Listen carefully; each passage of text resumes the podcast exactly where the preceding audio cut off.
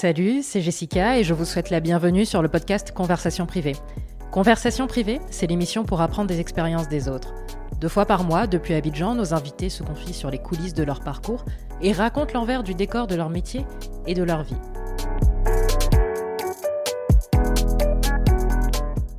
Aujourd'hui, j'ai le plaisir de recevoir Tatiana Mosso. Elle est journaliste reporter et vous l'avez peut-être déjà vue sur les chaînes TV5 Monde ou France 24.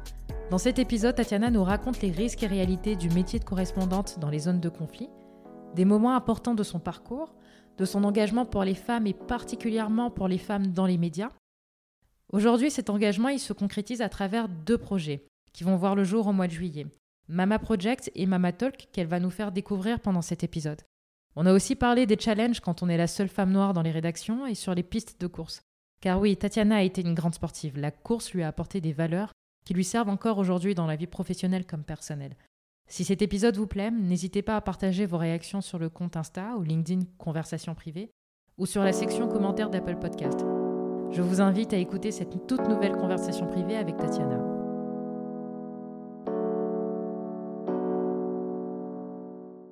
Bonjour Tatiana. Bonjour Jessica. Et comment vas-tu? Très bien.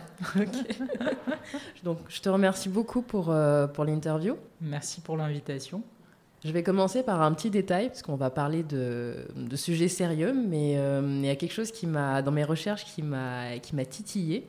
Euh, j'ai appris que tu étais une sportive, une grande sportive, une sprinteuse. Ouh J'eus été donc euh, moi j'aimerais savoir comment est-ce que l'athlétisme euh, t'a servi Qu'est-ce que le sprint t'a appris je viens d'une famille où j'ai deux parents très sportifs, très actifs, très dynamiques.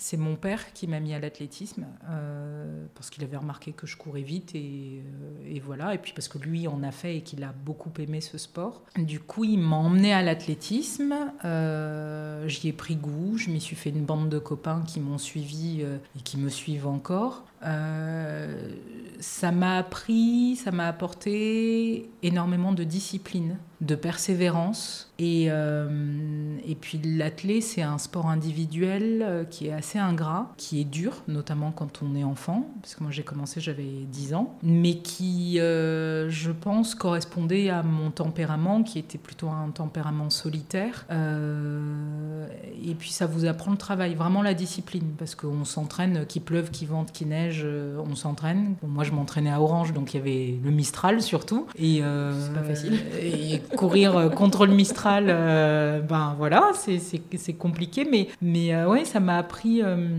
la discipline, la persévérance et l'endurance, et à travailler dur. Et ça, c'est des valeurs que j'ai eues en m'amusant petite, parce qu'on était une bonne bande et on rigolait beaucoup. Et j'ai grandi avec ça, puisqu'après j'ai fait du haut niveau en athlète. Et, et voilà, quand j'ai arrêté ma carrière d'athlète, j'ai gardé cette discipline, j'ai gardé cette cette façon, cette méthodologie, une façon de préparer par exemple mes journaux, de préparer mes missions, de euh, cette discipline que j'avais pour préparer des compétitions, eh bien, je me l'impose quand je prépare des longs reportages ou quand je prépare, euh, je me prépare à, faire face à certains défis dans ma vie professionnelle et même, je pense, dans ma vie privée. Est-ce que tu avais envisagé une carrière euh, plus longue dans l'athlétisme?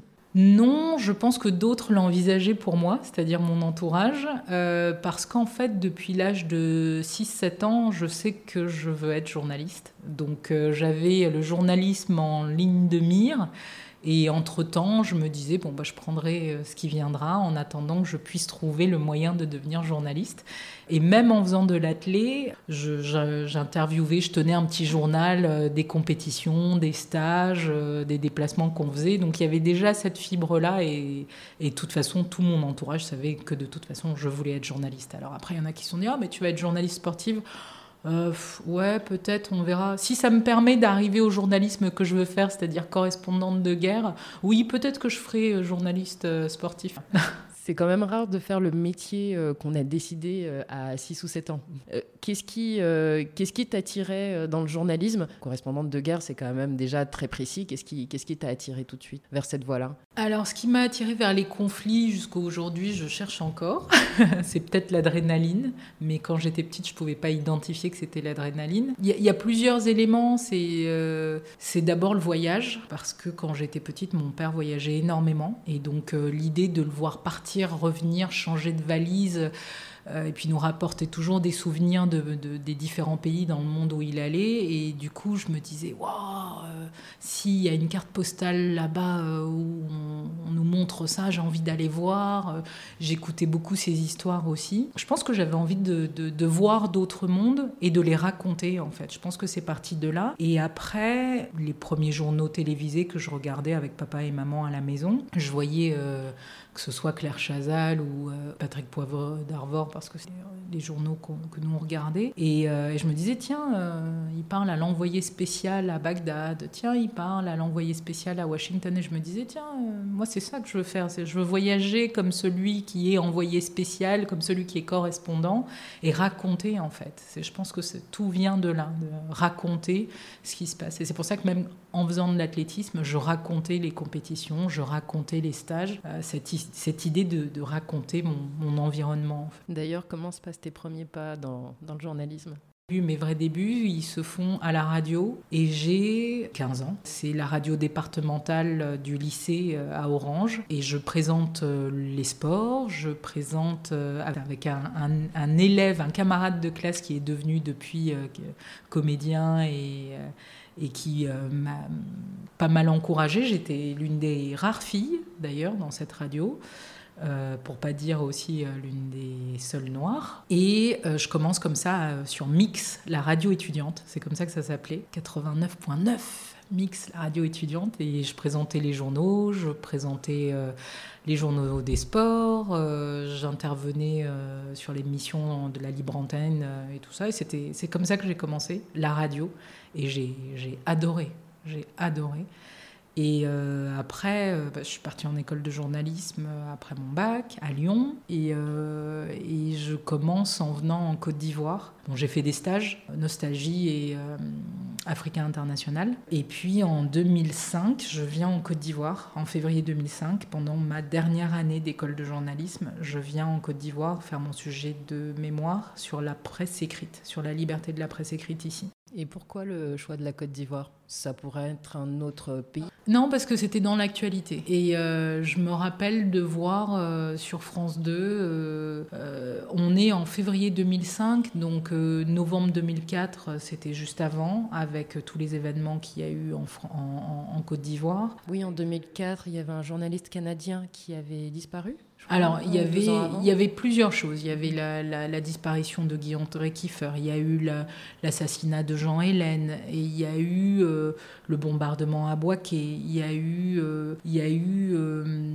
il y a eu plein, toute une série d'événements, la montée des jeunes patriotes, le, le rapatriement de plusieurs milliers de Français, et je me rappelle de suivre cette actu sur France 2. Et et de me demander ben, qu'est-ce qui se passe en fait? Et de m'être posé la question de comment on raconte l'histoire du continent dans des médias français. Et à partir de là, je me suis dit, ben, apparemment, maman a une cousine en Côte d'Ivoire. Je vais demander à maman qu'on la contacte, parce que ma mère déjà avait des velléités. Comment ça, tu veux aller dans, sur des terrains en conflit? Bon, ben, peut-être que ça, ça va la rassurer si je vais chez sa cousine. Donc en fait, c'est comme ça que je suis arrivée en Côte d'Ivoire.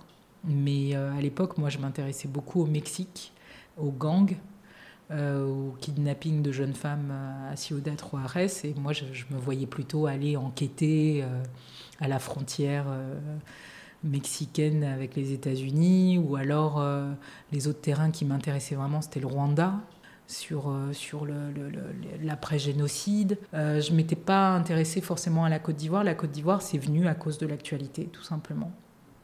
Et quand tu vas euh, sur, le, sur le terrain, en tant que journaliste, euh, dans des zones de conflit ou pendant qu'il y a des élections mouvementées, euh, vous êtes forcément exposé, en tout cas à minima, témoin de violence, si vous-même vous, n'en êtes pas victime. Est-ce qu'il y a une préparation psychologique Est-ce que tu en as eu une avant d'aller pour la première fois sur le, sur le terrain? Alors moi, j'ai jamais eu de préparation quelconque, dans le sens où euh, je n'ai pas euh, une rédaction qui m'a préparé ou qui a même... Euh, je pense que ça, ça a beaucoup évolué, notamment dans les médias français, à cause des différentes prises d'otages, à cause des enlèvements, à cause de l'assassinat des deux journalistes de, RFI. Mais en 2006-2007, quand moi je commence et que je couvre euh, des pays euh, où il y a des crises, non, personne ne me prépare. J'ai la chance avec des confrères qui, eux, sont aguerris et qui me prennent sous leurs ailes. J'ai été coaché par un journaliste britannique qui est décédé en Libye, qui s'appelle Tim Etherington, qui, lui, couvrait depuis très longtemps la guerre au Liberia, qui euh, voilà et qui m'a prise un peu sous son aile pendant plusieurs mois et, euh, que ce soit au Liberia, que ce soit au Tchad, m'a appris à me mouvoir dans une foule, m'a appris euh, comment tourner des images tout en faisant attention à sa propre sécurité, comment lire ne serait-ce qu'une foule de manifestants. Et en fait, c'est avec différents confrères, je pense à Jérôme Delay, avec qui je me suis retrouvée euh, plus ou moins en garde à vue à Kinshasa euh, pendant euh, des manifs. Je pense, je pense à différents collègues avec lesquels je me suis retrouvée dans des situations compliquées et qui ont été là pour moi. Et j'ai appris sur le terrain avec eux. Et, non, personne ne m'a préparé avant. Et quand j'ai voulu prétendre à des stages de, sécurité ou de, de formation, des choses comme ça, on m'a plus ou moins fait comprendre que je couvrais pas de terrain en conflit. Donc ça, c'est encore. Euh, mais quand on est pigiste, c'est facile de nous dire ça, alors que quand on est, euh, comment dire, quand on est rattaché à une rédaction, euh, on, nous propose des stages comme ça tout de suite, en fait. On est plus légitime. J'ai regardé ton reportage pour lequel tu as gagné le prix Ricardo Ortega, donc le convoi, le convoi de l'espoir en Centrafrique. Et enfin, moi, il y a quelque chose qui m'a choqué, c'est quand un anti-Balaka veut se rebeller euh, contre des milices Miska. Et là, il se fait tirer dessus, on le, voit. Et, là, je me dis, toi, tu étais là, tu, l'as vu, dans quel état d'esprit tu es quand tu, quand tu, vois, tu vois ces choses-là? Je, pense que je n'ai pas, euh, ou je m'interdis de, faire un process euh, émotionnel, parce que je suis en train de filmer.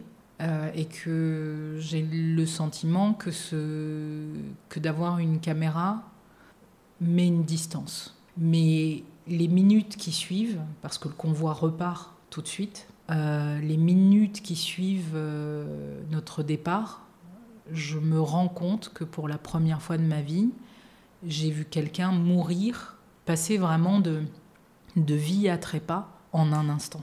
J'ai couvert d'autres crises, d'autres conflits, d'autres violences, où soit j'arrivais, il y avait déjà des cadavres, euh, soit les gens étaient conduits dans des hôpitaux de fortune et, euh, et on savait qu'ils allaient mourir après.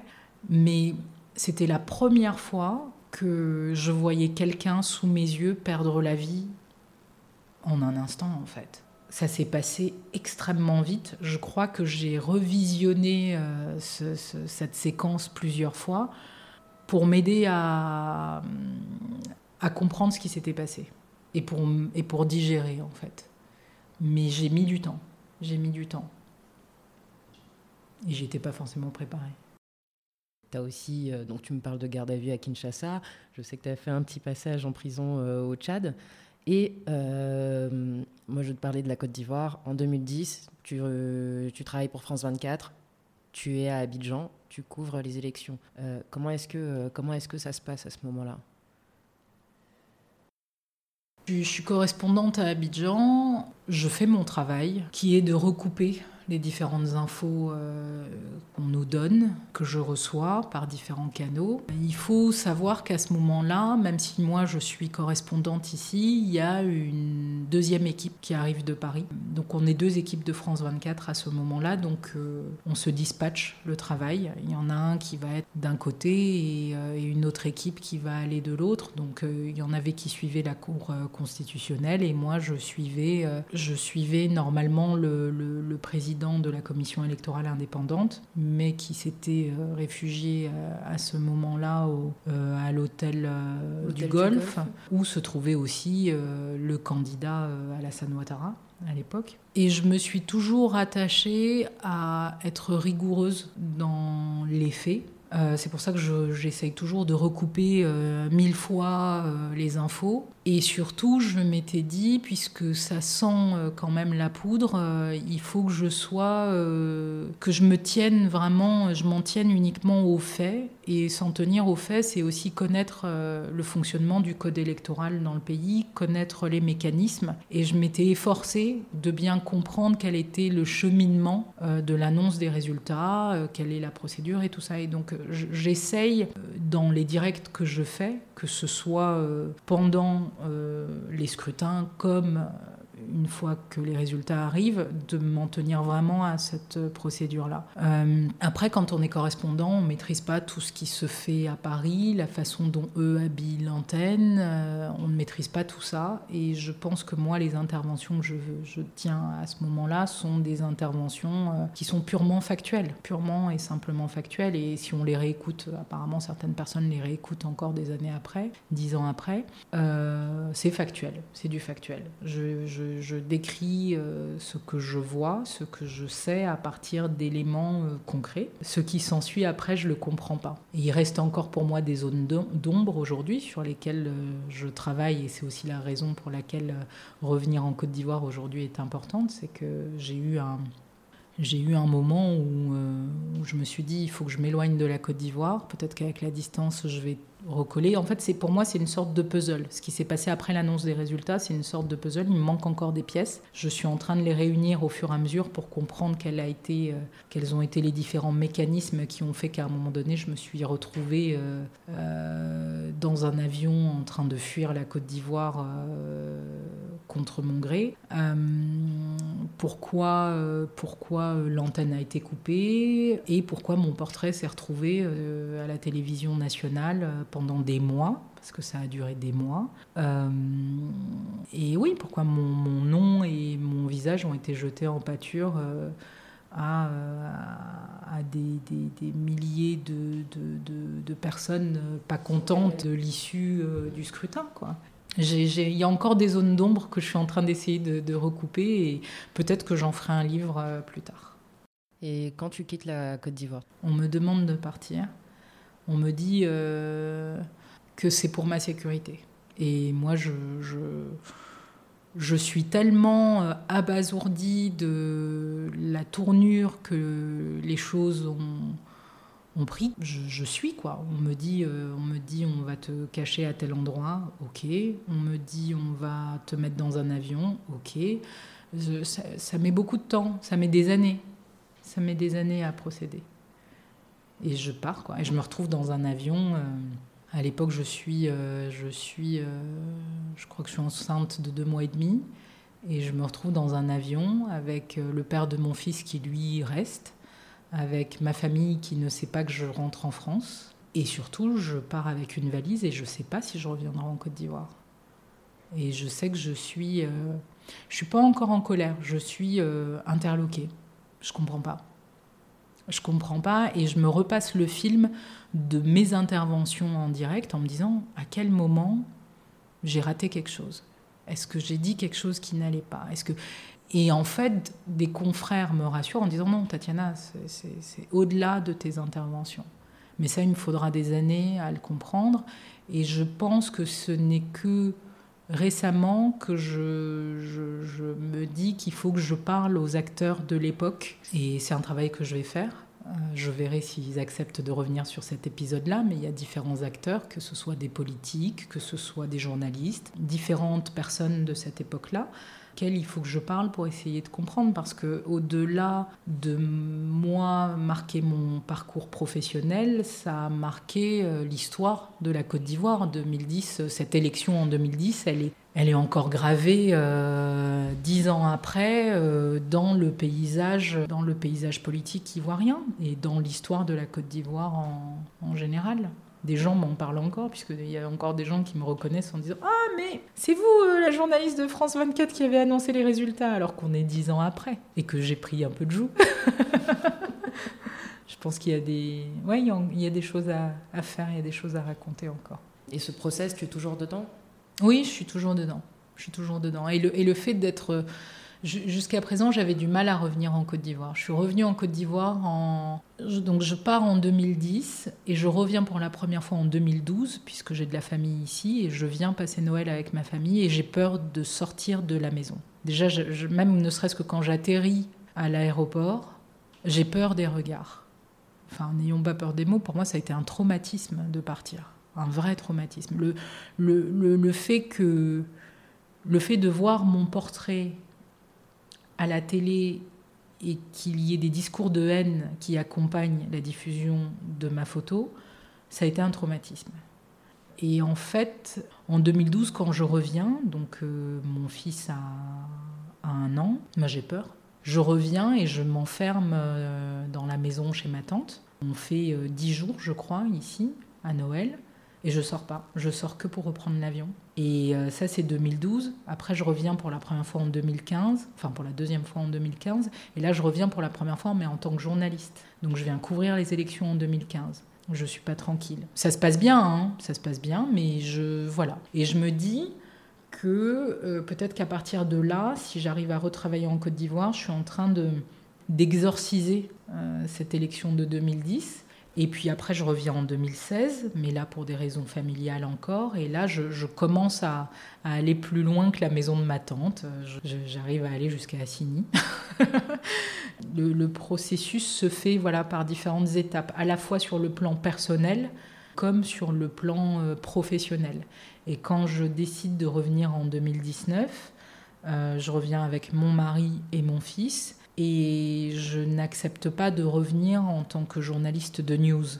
Je ne souhaite pas revenir dans, une, dans un schéma qui est celui qui était déjà euh, en place en 2010, euh, correspondante d'une chaîne d'information. Non, je reviens euh, via un autre projet qui est différent, mais qui, qui s'inscrit dans toute cette démarche de, de comprendre ce qui s'est passé et de de retrouver des pièces au puzzle, mais en ne faisant pas forcément la même chose, en tout cas en tant que journaliste.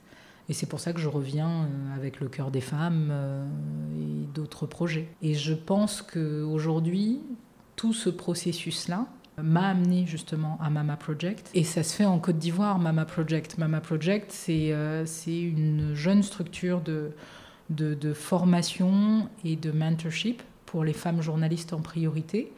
Euh, pour donc former, faire un complément de formation professionnelle pour mes consoeurs, mais aussi quand je parle de mentorship, c'est pour accompagner euh, les journalistes, qu'elles soient débutantes ou confirmées, dans leur carrière euh, et qui peuvent peut-être aussi un jour rencontrer les, les, les, obstacles, les défis, les difficultés que moi j'ai rencontrés sur le terrain et dans des rédactions. Et je pense que à ce moment-là, en 2010, euh, j'ai 27 ans, je crois. J'aurais bien aimé avoir, euh, avoir un accompagnement, j'aurais bien aimé avoir, euh, avoir des, des, figures féminines. J'ai eu, eu hein, du soutien de mes confrères, mais il n'y avait pas de femmes autour de moi où il y en avait très peu. et je trouve ça dommage.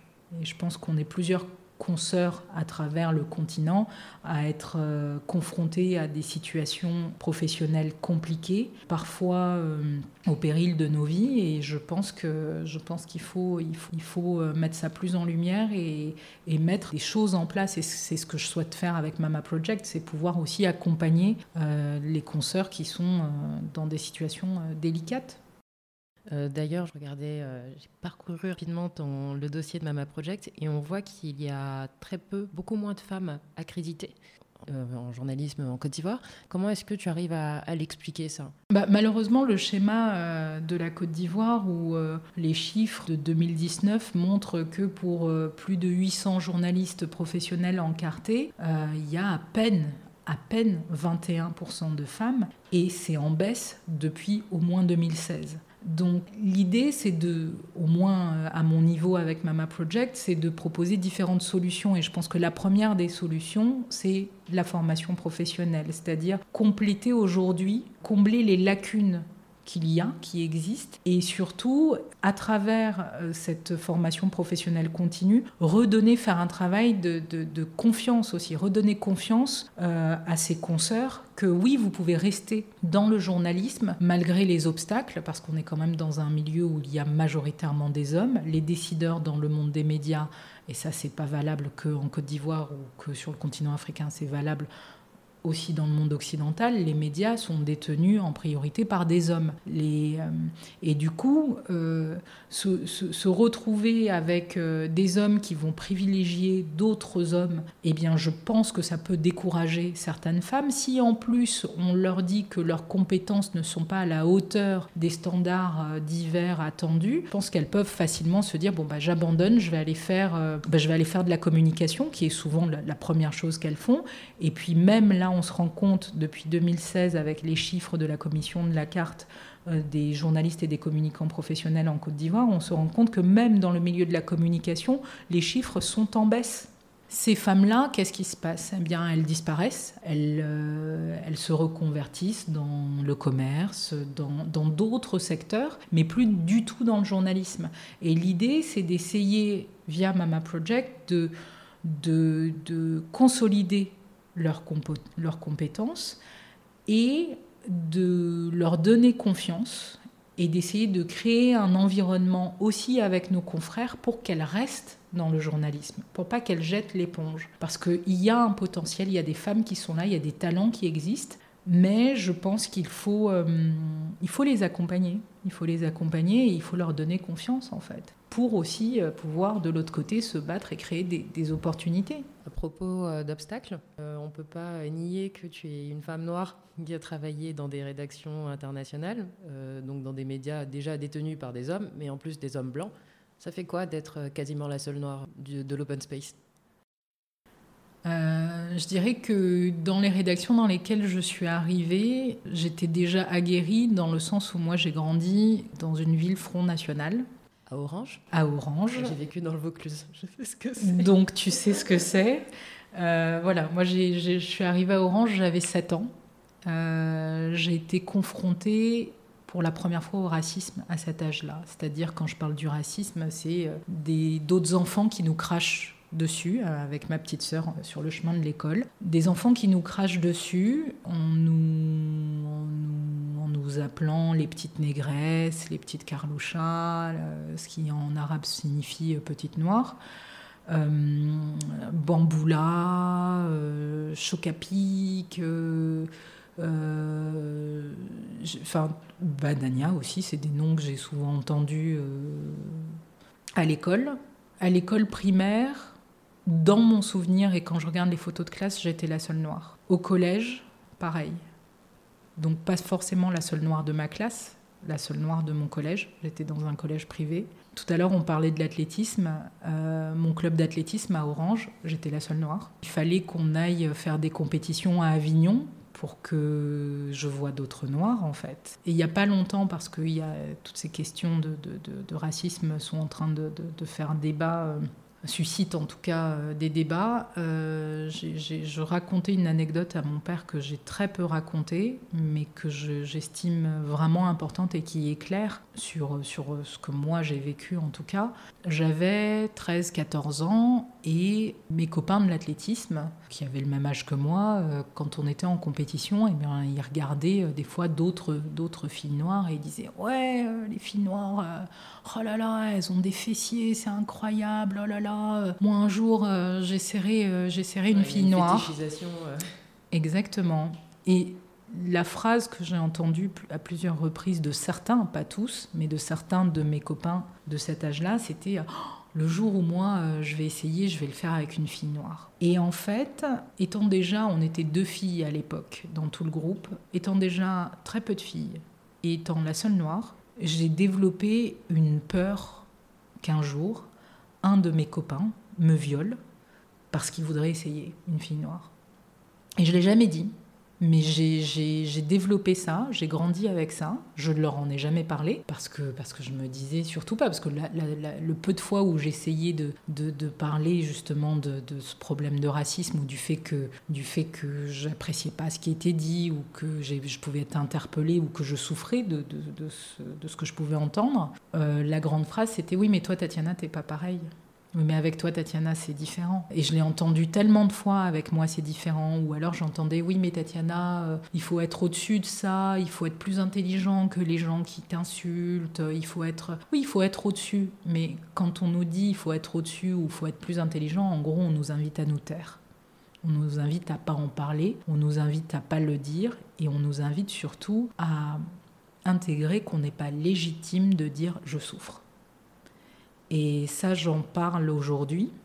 Et j'élève mon fils en lui disant, tu as le droit de dire que ça te fait mal quand quelqu'un te, parle de ta couleur de peau de façon négative. Tu as le droit de te sentir insulté et de dire je me sens insulté. Moi, j'ai pas appris ça. Moi, on m'a appris à pas faire de vagues, à pas faire de bruit, à, être au-dessus de ça. Mais en réalité, c'était m'apprendre à me taire. Et en fait, je ne sais pas si les gens arrivent à imaginer une gamine de 13 ans qui se dit j'ai peur de mes camarades, ils pourraient éventuellement me violer parce que je, représente physiquement un fantasme qu'ils ont sur d'autres filles, mais ces autres filles-là, elles sont noires comme je suis noire, ces autres filles-là, elles ont des fessiers rebondis comme j'ai un fessier rebondi. Et ça, je l'ai longtemps gardé. Je l'ai longtemps gardé. Et il a fallu qu'il y ait ce cet assassinat en direct sous les yeux de tout le monde de George Floyd pour euh, déclencher cette vague de prise de conscience chez certains et de colère chez d'autres, pour que moi aussi je fasse un travail et que j'aille ouvrir toutes les portes que j'ai fermées au fur et à mesure des années et que j'aille les ouvrir et je suis encore en train d'ouvrir des portes euh, à me dire ah mais tiens moi il s'est passé ça c'était pas normal en fait ah tiens j'ai vécu ça mais en fait c'était pas normal. Ah tiens je me suis tue sur ça mais en réalité c'était pas normal. Et, et, je pense que c'est un travail que toutes les femmes de couleur doivent accepter de faire. D'abord de réouvrir ces tiroirs et ces portes pour celles qui l'ont pas fait et ensuite d'en parler et de se sentir légitime d'en parler. Et c'est ça aujourd'hui. Moi mon travail à mon niveau c'est je peux le dire et ça, c'est aussi parce que j'ai la chance d'avoir un mari qui, depuis quasiment notre rencontre, a été le premier à me dire Mais attends, Tatiana, mais c'est pas normal qu'on t'ait parlé comme ça, c'est pas normal qu'on t'ait dit ça, c'est pas normal que tu aies accepté ça, y compris dans le monde professionnel. Parce que j'ai appris à me taire enfant, mais j'ai appris à me taire aussi dans mon monde professionnel. Donc pour en revenir aux rédactions, bah, je, n'ai jamais brandi à un moment donné le fait qu'il pouvait y avoir des décisions qui me paraissaient racistes ou que j'étais victime de ça. Parce que, parce que je me disais, non, c'est qu'en fait, il faut que je travaille plus. Non, mais c'est qu'en fait, j'ai pas été assez bonne. Non, mais c'est qu'en fait, il faut peut-être que je prenne plus de risques. Alors qu'en fait, non, c'était pas forcément que j'étais moins bonne ou que je prenais pas autant de risques que mes confrères euh, ou mes consoeurs blanches. Non, c'est pas ça. C'est que, et j'ai mis du temps pour l'accepter, c'est qu'à un moment donné, ma couleur de peau, mes origines dérangeaient certaines personnes, tout simplement. Il fallait pas que j'aille chercher plus loin. Tu en parles avec. Euh, en tout cas, tu as l'air d'en parler avec beaucoup de calme. Euh, quand tu vis tout ça, que ce soit dans ton enfance, dans le Vaucluse ou dans des, dans des rédactions, tu occultes euh, c'est-à-dire euh, comme si euh, comme si c'était normal ce qui se passait, ou bien tu es, tu, es en colère, tu, tu, tu, passes par quelle phase? C'est pour ça que le sport a, a une importance fondamentale dans, dans ma vie. C'est là où je peux m'échapper quand je cours, la course, je, ne dirais même pas le sport, c'est la course. La course à pied concentre ces colères-là, ces frustrations-là, ces réflexions, ces analyses, parce que c'est quand je cours que je réfléchis, que j'évacue, que j'analyse et que je reconstruis. Mon processus de course, il, il comporte tout ça. Et à la fin de ma course, que j'ai couru 10 minutes ou 3 heures, je ressors avec quelque chose. Je ressors, je, ne, je ne cours pas pour juste évacuer, non, je cours pour évacuer, pour déconstruire, pour euh, réfléchir, analyser et pour en ressortir quelque chose. Et, et, du coup, des fois, il faut que je cours beaucoup, beaucoup, beaucoup. mais mais c'est le sport qui m'a appris à rester calme. Parce que, parce que quand on fait du sprint, il faut avant tout être calme. Et pourtant, c'est une, le sprint, c'est quelque chose de, de, de, puissant. C'est la, la, la, qualité première en sprint, c'est la puissance. Et, euh, et la puissance, c'est tout, c'est tous les muscles de votre corps qui, en un instant, travaillent sur ordre de votre cerveau pour être pour atteindre la performance absolue. C'est ça le sprint, en tout cas à mes yeux. Et du coup, c'est un effort intense, extrêmement intense, et c'est pour ça qu'on parle de puissance, court, mais qui demande euh, tellement de force et tellement de concentration que c'est une, une, vraie discipline. Une vraie discipline, une réelle discipline. Et je pense que c'est le sprint qui a canalisé tout ce que je ne pouvais pas dire à la maison, euh, parce que j'ai un papa blanc et donc une famille blanche d'un côté, j'ai une maman noire et une famille noire d'un côté, et entre tout ça, j'ai des cousins euh, métis, carterons, tout ce qu'on veut, toutes les étiquettes qu'on veut mettre sur les couleurs de peau, toutes les déclinaisons. Mais j'ai une mère qui, euh, qui a été victime de racisme dans sa belle famille, qui n'en a jamais parlé à part à moi.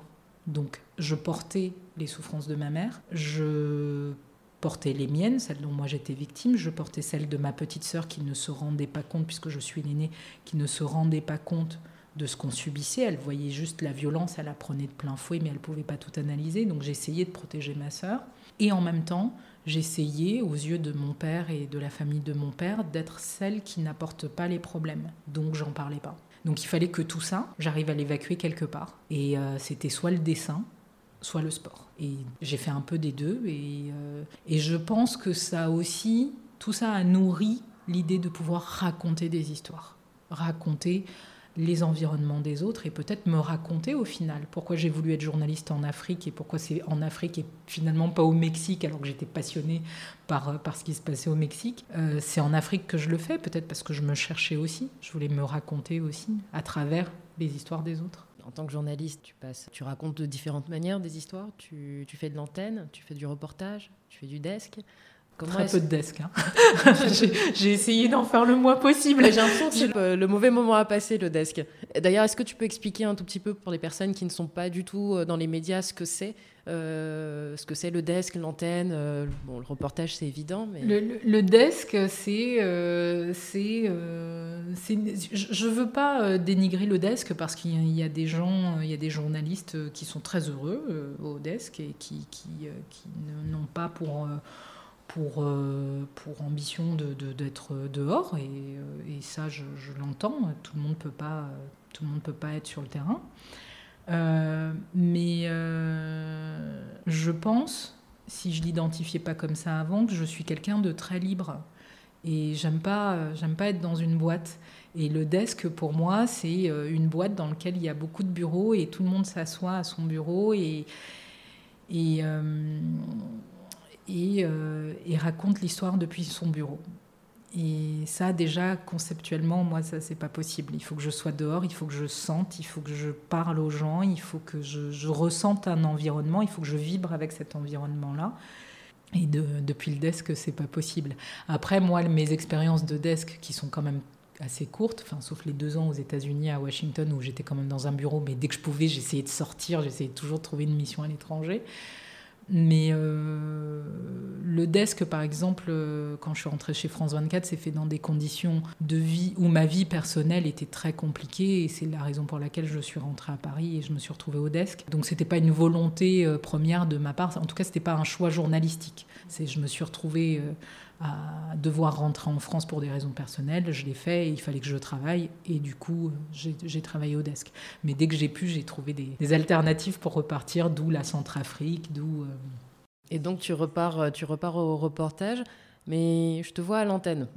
Enfin, moi, je t'ai déjà vu à l'antenne euh, plusieurs fois, et puis euh, j'ai re-revu tes vidéos sur, sur Facebook et sur YouTube. Comment se passe ton premier passage à l'antenne? Déjà, quand est-ce qu'il se passe et comment, comment est-ce que, comment est que tu te sens? Tu as le trac ou pas du tout Tu y vas complètement zen? Alors moi, j'ai mis du temps à passer de l'autre côté de la caméra, c'est-à-dire devant la caméra. Déjà, même quand je faisais des reportages, je sais qu'on me sollicitait en me disant Tatiana, ce serait bien que tu fasses un plateau. Donc, c'est quand le journaliste se met devant la caméra et, raconte un petit résumé euh, de, la situation. Et moi, je voulais pas être devant la caméra. D'abord, je me suis jamais aimée. J'ai jamais aimé mon visage. J'ai toujours été très timide. Je parle énormément, mais en réalité, je suis peut-être pas timide, mais très pudique.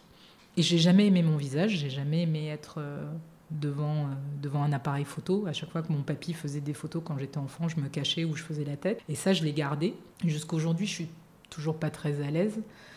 Mais euh, donc, euh, je me souviens, la première fois, c'est les élections en Mauritanie, je crois, en 2007. Et mon rédacteur en chef de l'époque me demande de, faire un direct. Et donc, ils avaient fait appel à une boîte, à une société de production qui avait organisé le direct et tout ça. Et je dois me mettre devant la caméra avec le micro et euh, je, je suis dans un bureau de vote à Nouakchott et j'ai peur. Et j'ai tellement peur que avant, je, suis déjà en ligne avec la production à Paris, hein, donc euh, je vais passer à l'antenne. Et on me dit, je crois, on me dit, Tatiana, euh, après ce sujet, on, on vient sur toi. Et j'entends le sujet à l'oreillette, et à un moment donné, je sais que le sujet va arriver à sa fin. Je suis devant la caméra avec mon micro, et eh bien, je fonds sur mes jambes et en fait je descends littéralement et je m'accroupis et je peux pas. Et la prod dit mais qu'est-ce qui se passe Qu'est-ce qui se passe? Et je fais, je peux l'avouer aujourd'hui, je fais semblant de ne pas entendre. Je fais semblant que j'ai perdu la connexion tellement j'avais peur, mais une peur, une trouille. Et je crois que la dernière fois que j'avais ressenti une telle, une telle angoisse, c'était euh, ma finale des championnats de France euh, sur 200 mètres. Genre euh, quelques années avant. Je, n'avais jamais eu aussi peur. Et j'ai évité de raconter cette anecdote. ils se sont juste dit bon, bah, on a perdu le contact avec Nouakchott. Le gars de la, société de production comprenait pas. Il était là, il me dit mais non, Tatiana, moi je les entends très bien, j'entends très bien Paris. Et j'étais là, non, non, non. bon, après, voilà, je m'y suis habituée. Après, j'ai aussi eu, et, du coup, je reviens encore à Mama Project et ces femmes qui veulent accompagner d'autres femmes, c'est que j'ai eu la chance, quand j'étais en Côte d'Ivoire, euh, que Paris, euh, pendant le premier tour des élections présidentielles, envoie en envoyé spécial pour la chaîne anglophone Mélisse Abel, qui est une journaliste, maintenant elle est chez CNN, c'est la correspondante de CNN à Paris, qui est une journaliste que j'admirais déjà à l'époque de France 24 et que je continue d'admirer et c'est elle qui m'a donné confiance en moi pour faire des directs. Elle m'a accompagnée, comme moi je souhaite accompagner d'autres femmes, elle m'a accompagnée. Et je me suis dit, euh, voilà, il faut que je me fasse confiance. Et, en réalité, c'était un problème de confiance. Et c'est pour ça que Mama Project est aussi construit autour de la confiance donnée aux femmes. Euh, c'était un problème. Un problème de confiance. Est-ce que, est-ce que, est-ce que j'accepte de voir mon image à l'antenne? Est-ce que, j'ai confiance en ce que je dis? Est-ce que je, suis euh, suffisamment euh, solide pour, euh, porter le message que je vais porter et raconter l'histoire que je vais raconter? Et, là, à partir du moment où j'ai réussi à faire des directs comme ça, quand je me suis retrouvée en 2014 à Paris et qu'il fallait un joker pour Pauline Simonet sur le, JT Afrique, je me suis dit, bon ben voilà, je vais y aller. Mes premiers journaux étaient pas top top, mais... Mais j'ai appris. J'ai été accompagnée, j'ai eu la chance d'avoir des personnes bienveillantes. Et c'est pour ça aussi que euh, je veux transmettre cette bienveillance et cet accompagnement-là. C'est parce que moi, j'ai eu la chance, toute ma carrière, euh, devant ou derrière la caméra, d'être accompagnée par des professionnels et par des, des, professionnels bienveillants. Que ce soit sur le terrain, que ce soit euh, dans les rédactions, j'ai eu, c'est ma chance, j'ai eu à différentes étapes euh, des, gens euh, comme euh, Jean-Karim Fall, qui est décédé depuis, mais que je considère comme, comme un mentor pour moi. c'est une des personnes qui m'a dit fais-toi confiance. La première fois que j'ai fait un papier pour RFI, c'était en remplacement ici du correspondant en Côte d'Ivoire. Et, je me souviens d'un coup de fil de Jean Karim me disant on a besoin d'entendre ta voix sur RFI. On a besoin, on a besoin d'entendre Tatiana Mosso. Et je me souviens la première fois que je finis le papier, que je signe et que j'envoie le papier et que Jean Karim l'écoute et qu'il m'envoie un petit mot en disant ta place elle est là ben, d'avoir des, des, des, gens qui nous encadrent comme ça, le long de... Un peu... Euh, j'ai un peu d'émotion parce que euh, Jean Karim est décédé depuis et c'est toujours, euh, c'est toujours, c'est toujours difficile à accepter parce que, parce que moi, il me manque professionnellement et, et je, me rends encore plus compte aujourd'hui de la chance que j'ai eue d'être encadrée par des gens comme ça. Et euh, il y en a d'autres hein, qui, heureusement, sont encore là. Euh. mais du coup, voilà, cette envie de transmettre ça et de, et de dire à d'autres consoeurs que oui, euh, c'est un métier qui est difficile. Qu'on soit au desk, justement, ou qu'on soit en reportage, c'est un métier qui est difficile et qui est difficile surtout pour des femmes qui ont envie de persévérer dans ce métier-là. Mais il faut le faire, il faut être persévérante. Euh, imaginons, euh, je vais à ta formation euh, Mama Project ou, ou que je suis une consoeur qui arrive tout nouvellement dans une, dans une rédaction. Qu'est-ce que tu, qu'est-ce que tu me dirais? Qu'est-ce que, qu'est-ce que tu dirais à une consoeur qui démarre dans le métier? Quelque chose que tu aurais voulu qu'on te dise dès le début? Que j'aurais voulu qu'on me dise, je sais pas, parce que je pense que moi j'étais tellement obstinée déjà par réaliser mon rêve, parce que c'est un peu mon credo. C'est dans ma vie, je dois réaliser mes rêves. C'est mon credo. Et jusqu'à présent, je l'ai fait. Mais ce que je dirais à une consoeur qui, se rapproche de Mama Project, c'est euh, fais-toi confiance et persévère. Et t'es pas seul. On est là. D'ailleurs, euh, là, je vais parler de, confiance. je, reviens sur le prix Ricardo Ortega, que tu as reçu des mains de Ban Ki-moon quand même. C'est, oui, je ne comprenais rien de ce qu'il disait. Hein. il parlait en anglais, mais avec un accent coréen euh, tellement, tellement fort que je, je me suis contentée de dire thank you. Et de sourire. Parce que ma mère m'a dit surtout souris, parce que moi, je, ne souris, pas, assez. Ah, ma mère m'a toujours dit. Euh, ma mère m'a toujours dit apprends à t'aimer et souris plus. Et euh, quand j'étais plus jeune, je comprenais pas ce que ça voulait dire. Et maintenant que je suis euh, plus posée, euh, je comprends ce que ça veut dire. Et du coup, je, en tout cas, j'essaye de sourire plus. et du coup, je, suis partie à New York avec les mots de ma mère souris, souris, souris, souris, souris.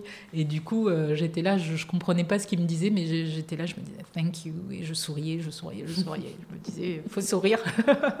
Qu'est-ce que ça change Enfin, toi déjà intérieurement, recevoir un prix, qu'est-ce que ça change? Est-ce que tu te dis, enfin, ma vie va continuer? Et qu'est-ce que même ça change dans une carrière de, journaliste?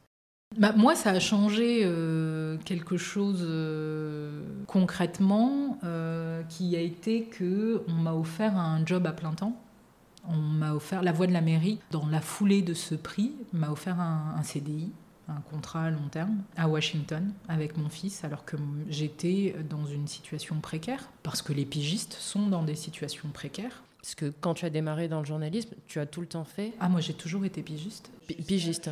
Jusqu'à. je commence en 2005 à travailler et je suis pigiste jusqu'en 2015. Donc 10 euh, ans de pige. 10 ans de pige.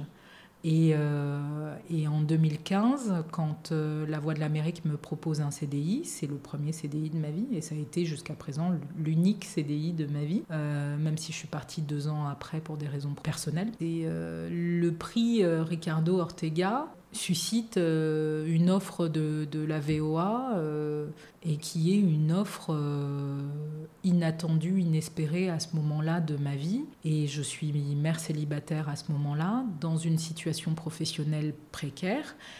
Et c'est c'est une, une, bouée de sauvetage. Et je me dis, voilà, j'ai un fils qui à l'époque a trois ans à, à continuer d'élever toute seule.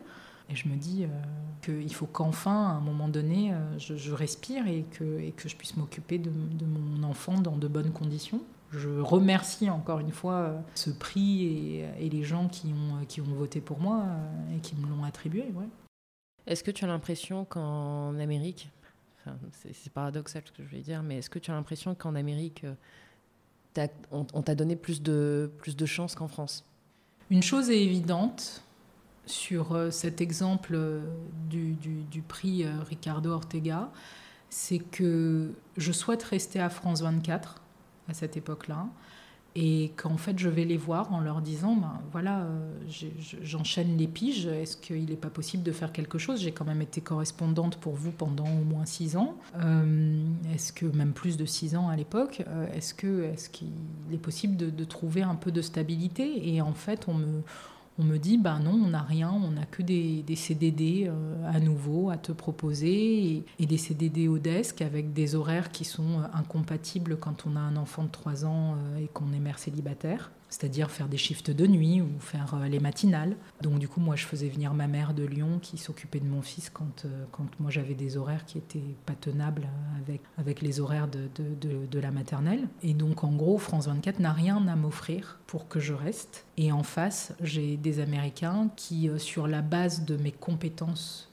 uniquement, m'offrent un CDI. Et beaucoup de gens diront ah mais c'est pas comparable, c'est pas ceci, c'est pas cela. Moi je vois juste que j'ai fait, euh, fait 8 ans de pige pour France 24 et, et il s'est rien passé. 8 ans de pige en incluant dedans euh, le fait que j'étais obligée de quitter la Côte d'Ivoire euh, de façon rocambolesque et qu'on m'a rien offert pour, pour me stabiliser derrière, on m'a rien proposé. Donc on m'a rien proposé alors que j'avais envie de rester dans le média qui m'a formé, qui m'a vu naître. Donc du coup, on me propose rien. Bon ben, en ce temps-là, en contrepartie, on me propose un CDI à Washington, une nouvelle vie avec mon fils. Ben, je choisis la stabilité et je me dis euh, que oui, effectivement, le, monde anglo-saxon, euh, puisque j'ai eu euh, parallèlement à ce moment-là une offre de la BBC, je me suis dit, ben oui, le monde anglo-saxon reconnaît mes compétences et ils sont prêts à me faire confiance sur du long terme.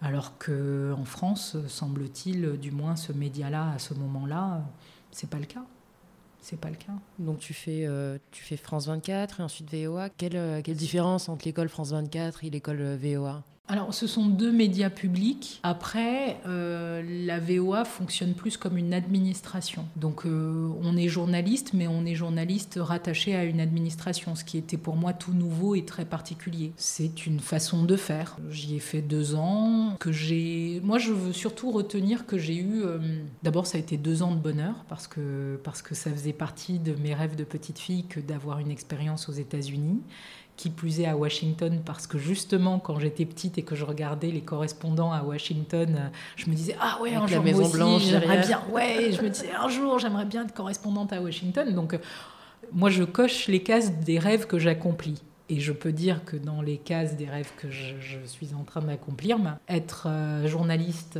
à Washington, ça en fait partie, ça en faisait partie et je l'ai fait et je suis contente.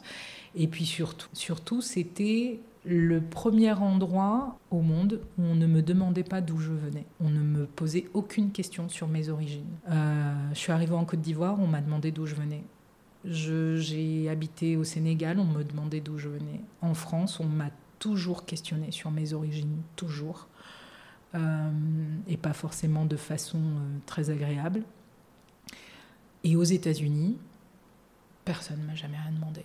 On m'a jamais demandé de justifier pourquoi j'étais là. On m'a jamais demandé de justifier euh, ma légitimité à faire mon travail. On m'a jamais demandé de. Oui, on m'a jamais demandé d'où je venais. Peut-être la fois où on me l'a demandé, c'est parce qu'on a entendu un accent, mais du coup, on pensait plus, plutôt que je venais euh, d'un pays d'Afrique anglophone parce que j'ai pas forcément un accent français quand je parle en anglais.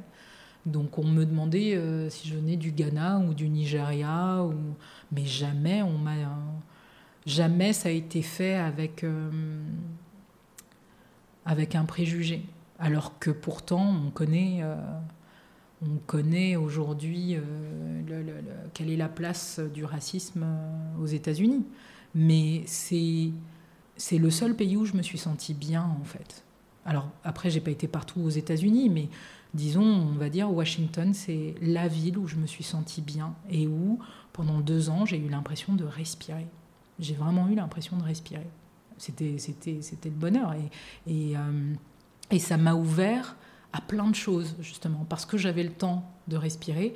Je, je, me suis intéressée aux questions du féminisme, aux questions de, de, l'héritage euh, des, de, bah, des Noirs, qu'ils soient aux États-Unis ou en Afrique. Et c'est comme ça que j'ai pu aussi porter un regard sur ce qui se passe en France.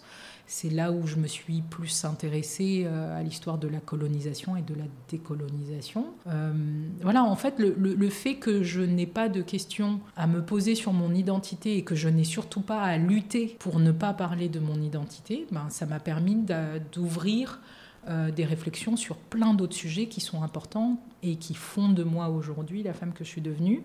Et surtout, ça m'a permis de construire, de renforcer et de construire des nouvelles valeurs pour mon, fils, qui du coup est métisse et qui, euh, et qui sera un jour ou l'autre confronté à ces questions de, racisme et de, et de couleur de peau. Et on, a, on, met tout ce qu'on veut derrière. C'est qu'à un moment donné, il y a un jour, vous tombez sur quelqu'un qui vous dit Tu es différent, donc tu n'as pas ta place. D'ailleurs, on va en parler dans le. Alors, je ne sais pas si je peux l'annoncer, mais il y a bientôt les Mama Talk, donc qui sont des, webinaires euh, dans lesquels on parle de journalisme avec une thématique, et la première sera le racisme. L'idée de ces talks, c'est vraiment un échange, et c'est un échange entre deux mondes. C'est un échange entre le monde des journalistes et celui de ceux qui sont interviewés, euh, quel que soit euh, leur domaine de compétence. Donc, on va appeler ça des experts et en priorité des experts. Euh, parce que je garde cette dimension euh, de genre. Euh, j'aimerais que des femmes politiques, des chefs de cuisine, des ingénieurs, que des universitaires, des médecins, peu importe leur domaine de compétences, mais ces femmes expertes dans leur domaine aient un échange avec des femmes journalistes. Parce que des fois, il y a des des a priori. Euh, quand on prend une experte, elle se dit mais euh, ah mais les journalistes, euh, elles ont tendance à couper mes propos, elles ont tendance à, ne, pas écouter tout mon discours. Ou il y a souvent des a priori sur, le métier qu'on fait. Et parfois aussi, malheureusement c'est fréquent, nous journalistes, on ne cherche pas assez dans nos personnes ressources à interviewer des femmes. Prend très souvent ben, des hommes. Euh, et, en parlant du racisme, en ce moment, on voit euh, dans la presse, dans l'audiovisuel ou la radio ou sur le web, on voit la parole en priorité est donnée à des hommes. Et, euh, je pense que les femmes ont tout autant à dire sur cette, sur cette question-là. Et, parler du racisme aujourd'hui, euh, une femme noire qui parle de racisme aujourd'hui, d'abord, il n'y en a pas beaucoup, ne serait-ce que dans les médias français. Il y en a très peu. On peut les compter, elles sont peut-être trois. Et, elles sont maltraitées. Elles sont maltraitées par leurs interlocuteurs. Donc je pense qu'il y a toute une réflexion à faire. Et l'idée de ces talks, qui sont euh, à vocation internationale, euh, c'est d'avoir des échanges sur ce qui se fait aux États-Unis, sur ce qui se fait en Europe, ce qui se fait en, en, Asie, euh, sur ce qui se fait euh, sur le continent africain. Et, de Johannesburg à Lagos, on n'aborde pas cette question de la même façon que dans le monde francophone, donc de Dakar à Kinshasa. Euh, voilà, et d'essayer de faire en sorte qu'il y ait des échanges. Donc c'est les femmes et les médias, qu'elles soient journalistes ou qu'elles soient euh, euh, des femmes qui apparaissent dans des médias euh, parce qu'elles sont expertes dans, dans, un domaine. Et oui, on va commencer par le racisme. En tout cas, on a hâte, on a hâte de suivre le prochain webinaire. on arrive bientôt à la fin. Je te remercie beaucoup, Tatiana. Et il y a une petite question que je pose à tous les invités. Euh, est-ce que tu pourrais nous partager un, livre, une musique, un film, quelque chose qui t'a marqué et que tu recommanderais euh, à, à un ami? J'inviterai les gens à... Je ne vais pas citer un livre en particulier, je vais citer une personne mais qui est une écrivaine et qui nous a quittés euh, il n'y a pas si longtemps, c'est Toni Morrison. Et moi, je l'ai découverte, euh, un culte que j'étais, je l'ai découverte uniquement en 2015 euh, quand je suis allée vivre aux États-Unis. Et j'ai eu la chance de la voir en conférence et j'ai été euh, bousculée par ce qu'elle a dit. Pendant cette conférence, c'était une conférence qui portait sur, euh, sur certes, la, question de, du racisme, mais aussi sur la question de l'éducation, et surtout sur la question de l'éducation. J'ai été marquée en particulier par, euh, par ce qu'elle disait sur éduquer nos, garçons. Nous, les femmes, éduquer nos garçons. Éduquer nos, garçons qui soient, peu importe leur couleur de peau, et aussi éduquer nos garçons de couleur pour qu'ils connaissent leur histoire, pour qu'ils connaissent leur héritage qu'est-ce que ça draine, qu'est-ce qu'ils emportent avec eux, qu'est-ce qu'ils ont dans leur, euh, dans leur poche quand ils sortent. Et euh, éduquer nos, garçons tout simplement parce que ce sont les amoureux de demain et euh, les maris de demain, les pères de demain. Et, je pense qu'il y a une vraie conscience à avoir pour nous, femmes, qui élevons, certes avec un papa aussi, mais ce que nous transmettons de la perception de la femme à nos, petits garçons. Et, euh, et, celles et ceux qui s'intéressent à l'éducation des garçons, je les invite à, consulter les différents ouvrages de Toni Morrison où elle parle de ça et, de toutes les questions qui sont euh, d'actualité aujourd'hui et de la place de la femme dans ce monde en général. Je te remercie. Petite, dernière petite question. Si on a envie de suivre le webinar, les Mama Talk ou être informé de Mama Project ou de tes actus, où est-ce qu'on te suit sur les réseaux sociaux? Pour l'instant, je suis sur Twitter, sur euh, Tatiana Mosso. Donc, euh, vous pouvez me retrouver là. Et le site web de Mama Project est en pleine construction encore et vous pouvez nous retrouver aussi euh, très bientôt sur Facebook. Il y aura un Facebook Mama Project qui tout ça est en cours encore le confinement nous a aidés. on a hâte que tu nous partages tout ça sur ton compte Twitter. Merci, beaucoup, Tatiana. Et voilà, c'est déjà fini. Merci de nous avoir écoutés. J'espère que cet épisode vous a plu. Si vous l'avez aimé, n'hésitez pas à le partager et à en parler à vos proches. N'hésitez pas aussi à me dire en commentaire sur Apple Podcast ou sur le compte Instagram Conversation Privée ce que vous en avez pensé. À très bientôt.